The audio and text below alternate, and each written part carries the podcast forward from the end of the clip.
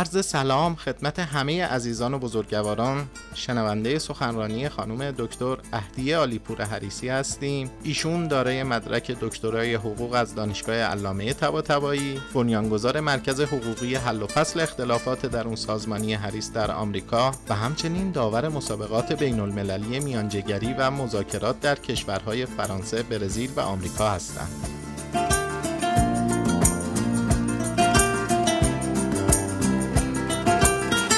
جلسه سخنرانی این بزرگوار در سالن اجتماعات مهندس بهنام کرمی بنیاد علمی آموزشی قلمچی برگزار شد.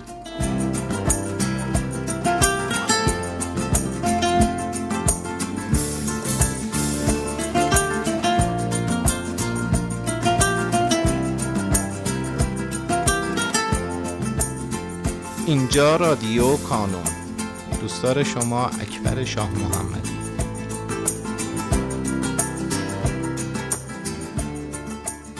اپیزود دوم.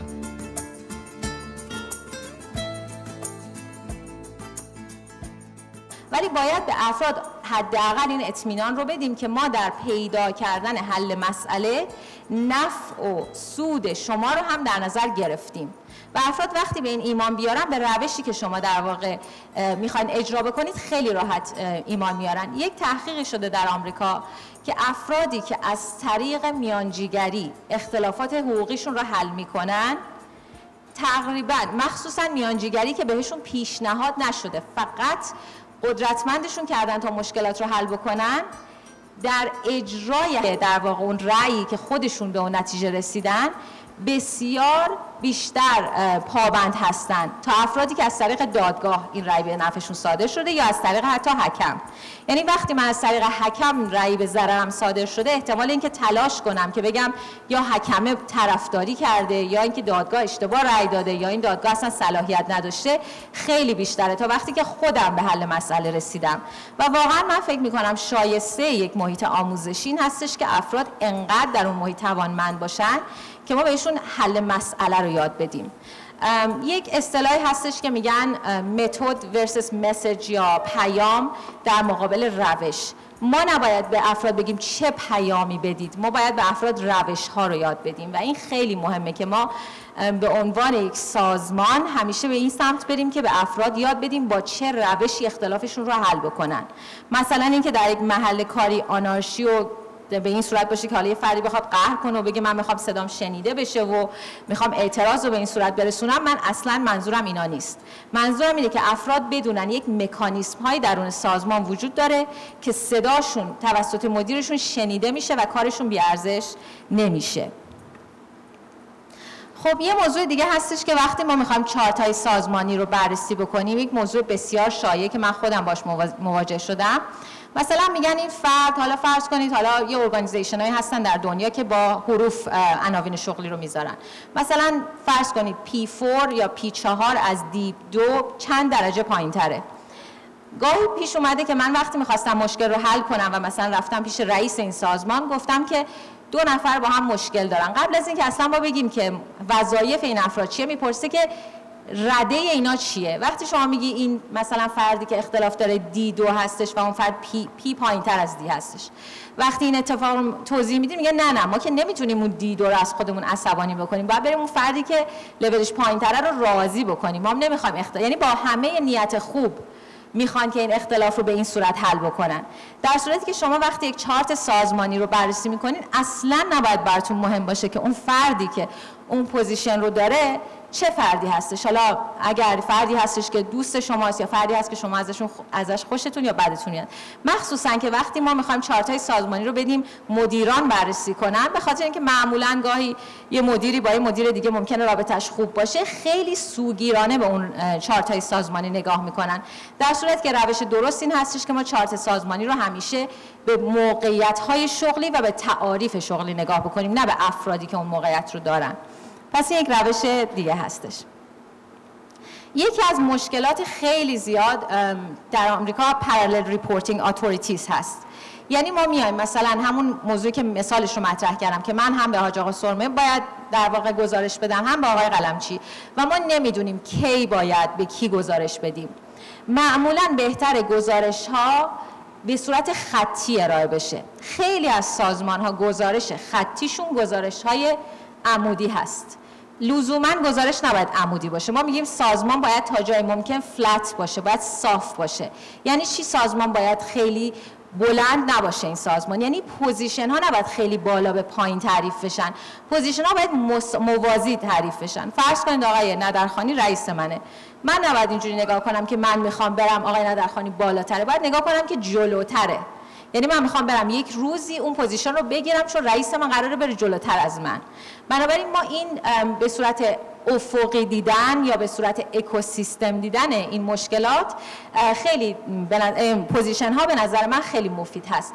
و وقتی شما می‌خواین report بدین به جای اینکه دو نفر بالاتر باشن و نصف گزارش رو به یک کس دیگه بدین نصف گزارش رو به یک کس دیگه و یه overlap یا یک در واقع یه جایی باشه که هر ما نمی‌دونیم به کی باید گزارش بدیم به جاش اگه گزارش ها رو به صورت افقی بدیم که هر کسی بدونه من جزو این تیم هستم. و حالا من دارم به فرد بعدی گزارش میدم و این فرد بعدی به عنوان مدیر بدونه که به فرد بعدی داره گزارش میده بسیاری از مشکلات سازمانی حل خواهد شد. آقای علم چی من همین رای ادامه بدم یا الان می‌خوایم که شما نکته ندارین که الان؟ من چون تایم رن ندارم اینجا. نه هنوز یه ده دقیقه دیگه داریم. پس ادامه میدم. بله. یه نکته دیگه هستش که ما خیلی وقتها می‌خوایم که micro management نکنیم و کلا موضوع رو واگذار می‌کنیم به کارمندمون. اصلا نمی‌بینیم چه کاری داره انجام میشه. فقط میارن ما امضا می‌کنیم. در فارسی به این میگن مدیریت ذره بینی. و ما خیلی وقتا فکر می‌کنیم مدیریت ذره بینی یا micro management به نفع کارمندامون هست. یعنی ما می‌خوایم که دقیقا بدونیم فرد داره چی کار می‌کنه و ما دائما به فرد feedback میدیم. مثلا ما میگیم که شما برو فلان گزارش رو آماده بکن. دائما در حال آمادگی گزارش ده بار دیگه از این فرد گزارش می‌گیریم. گاهی هم هست که میگیم برو گزارش رو آماده کن. اصلا نمی‌خونیم گزارش رو امضا می‌کنیم. هیچ کدوم این روش ها روش های درستی نیست. management یه بخشی support ه و ما این چیزیه که خیلی وقتا سوء تفاهم برای مدیرا پیش میاد. و فکر می‌کنن management یعنی ریاست و دستور دادن بدون support و کارمندا support می‌کنن. در صورتی که خیلی وقتا مدیر هست که داره support می‌کنه کارمندا رو. و بنابراین خیلی مهمه که ما در همکاری که با در واقع تیممون داریم. حالا من خیلی به کلمه supervisor supervisory اعتقاد ندارم بیشتر به team management اعتقاد دارم. وقتی ما داریم یک تیم رو در واقع بررسی می‌کنیم خیلی مهم هستش که همونطور که feedback میدیم feedback هم بگیریم. بهش میگن upward feedback. الان دانشگاه هاروارد تحقیقات بسیار زیادی رو upward feedback داره انجام میده. که چطوری افرادی که در دسته پایینتر شغلی هستن نه از لحاظ لزوما عنوان شغلی بلکه از لحاظ میزان معلوماتی که نسبت به اون سازمان دارن چطوری بیان به افرادی که سطح بالاتر داره؟ چون ممکنه من یک موضوع رو بگم و اون مدیر سازمان بگه ولی شما بقیه این سازمان رو نمی‌شناسی. فقط داری از یک منظر به من گزارش میدی. ما نمی‌تونیم کل این گزارش ها رو block کنیم به خاطر اینکه اون فرد کل سازمان رو نمی‌شناسه. بلکه ما باید مکانیزم های feedback دادن رو در صورتی درست بکنیم که این به سازمان در نهایت کمک بکنه به خاطر اینکه مشکلات سازمان رو ما می‌خوایم identify بکنیم و مشکلات performance اون فردی که داره این کار انجام میده. حالا ما از micro management گفتیم و خیلی ها معمولا از این مشکل گله دارن که رئیس من یا اصلا کاری با من نداره یا خیلی هر کاری میگه در واقع می‌خواد که چک بکنه. صد باره می‌خواد یه کارو چک بکنه. یک روشی هست در آمریکا. بهش میگن performance improvement plan که ما میایم یک چارت هایی رو تعریف می‌کنیم که وظایف فرض کنید شما یه کارمندی دارید که این کارمند به اندازه کاری که شما تا ده صبح ازش توقع دارین رو تا 6 بعد از ظهر به شما تحویل میده. یک جایی از این کار مشکل داره. یا این فرد داره وقتش رو تلف می‌کنه که ترجمه میشه به اینکه انگیزه کار رو نداره یا استعداد کار رو نداره. یا این فرد کارش رو بلد نیست که ترجمه میشه به اینکه ترینینگ کافی نداره آموزش کافی ندیده این فرد. یا اینکه کار زیادتر از اونی که ما پیش بینی کردیم. یعنی معمولا یک جای از این. ما هیچ وقت نباید نگاه کنیم. این کلمه تنبل که من کاملا هستم مخالفم. چیزی به اسم تنبل به نظر من وجود نداره. همیشه افراد در جای غلط قرار می‌گیرن. در غیر از استعداد خودشون قرار می‌گیرن. به خاطر همین بی انگیزه میشن. من فکر نمی کنم فردی رو ما توجیه کنیم که داره چه کاری رو برای سازمان انجام میده و چرا به نفع سازمان هست. علاقه و اشتیاق اون کار رو نداشته باشه. این بحث team building هست که حالا تو بخش دوم صحبتام در موردش صحبت خواهیم کرد. پس ما وقتی performance improvement plan رو می‌خوایم طراحی بکنیم میایم به جای micro management یعنی performance improvement plan چاره micro management ه برای اینکه micro management نکنیم برای اینکه نیایم مدیریت ذره بینی بکنیم میایم task ها و وظایف افراد رو خورد می‌کنیم در بخشای ریزتر.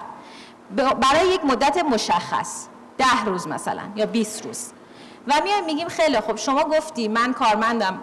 آقای چی به من فرمودن؟ یه قراردادی بنویس. قرارداد فکر می‌کردن سه ساعت طول می‌کشه سه روز طول کشیده. حالا میان به من میگن چند تا بند نوشتی؟ مثلا سه بند نوشتی. چقدر طول کشیده؟ چرا طول کشیده؟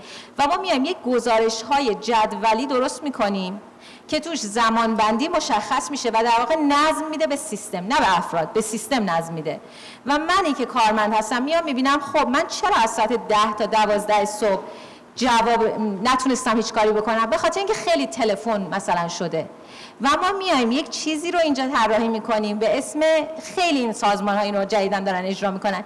deprioritization یعنی ما prioritize کردن رو همیشه به این چشم می‌بینیم که بگیم کار اولویت داره. حالا اگه بین ده کار با اولویت ما یکی رو می‌خوایم بیاریم پایینتر کدوم این کارها باید باشه؟ آیا من جواب تلفنم رو می‌تونم ندم؟ برای بعضی افراد جواب مثبته. مثلا من می‌تونم بذارم آخر وقت تمام جواب تلفنمو بدم.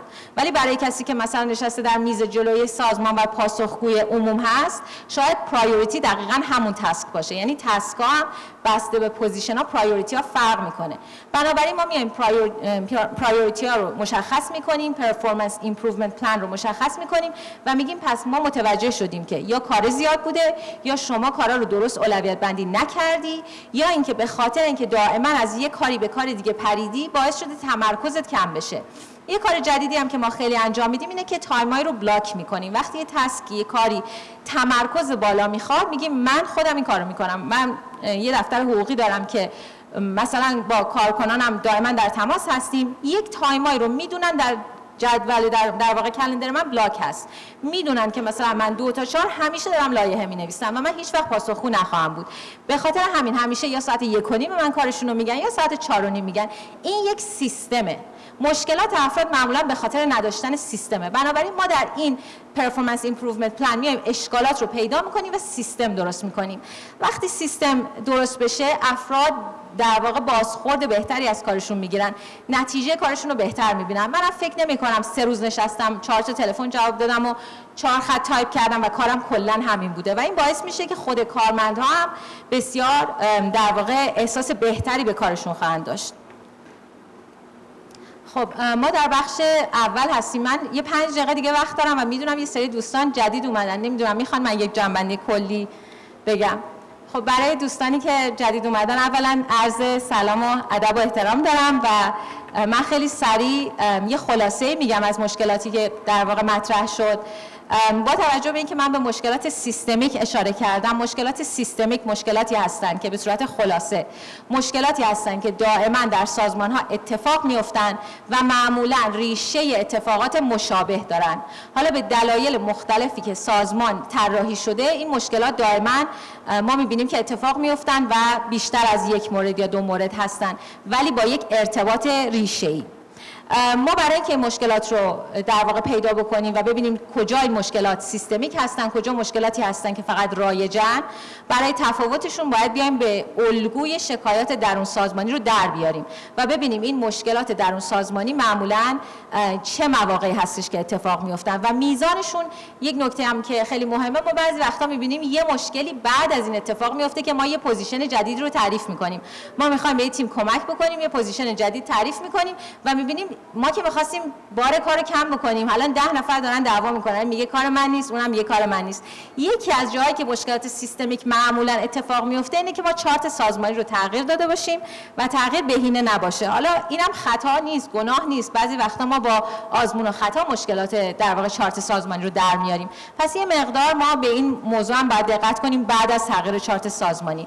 و یکی اینکه اطلاعات پراکنده مخصوصا اگه توسط افراد مختلف یا در جای مختلفی در واقع دریافت میشه ما اینا رو دستبندی کنیم و ببینیم که کی به صورت مشکلات سیستمیک در اومدن.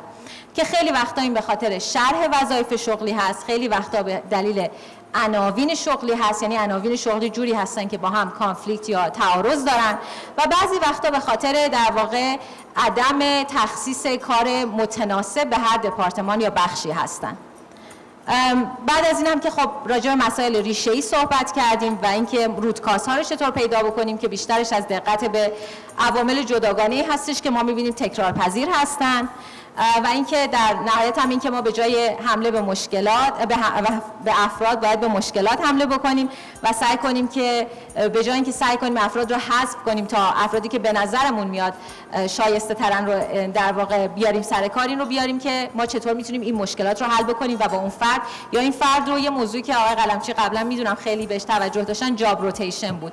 آیا واقعا جاب روتیشن در بعضی موارد می‌تونه رو حل بکنه که جواب مثبته؟ آیا ما می‌تونیم با در واقع جابجا کردن افراد در جایی که استعدادشون شاید بهتر باشه بتونیم کار رو پیش ببریم. تا اینکه کلا به این باشیم که این فرد به این روش در واقع حرکت کنیم که این فرد وصله ناجوری هست برای سازمان و باید حذف بشه. و اینکه ما همیشه باید منافع همه افراد زینف رو در نظر داشته باشیم. همه افراد رو باید به نوعی یا دخالت بدیم یا اجازه بدیم که صداشون در این موضوع شنیده بشه. و اینکه دیدگاه بیطرفانه داشته باشیم به چارت سازمانی و بیشتر به خود موضوعات و عناوین شغلی نگاه کنیم تا به اینکه چه فردی با چه سمتی داره این کار رو در واقع انجام میده. و گزارشدهی موازی نداشته باشیم و سعی کنیم سازمان رو بیشتر فلت کنیم و هایرارکی رو در سازمان ها کم بکنیم. یعنی اینکه خیلی گزارشدهی به افراد متعدد در یک موضوع خاص معمولا مفید نیستش. و ارائه بازخورد و فیدبک هم از بالا به پایین هم از سمت های پایین تر به بالاتر باشه. به خاطر اینکه همه سازمان می‌تونه از این موضوع منتفع بشه. من فکر می‌کنم بخش دیگه تا همینجا.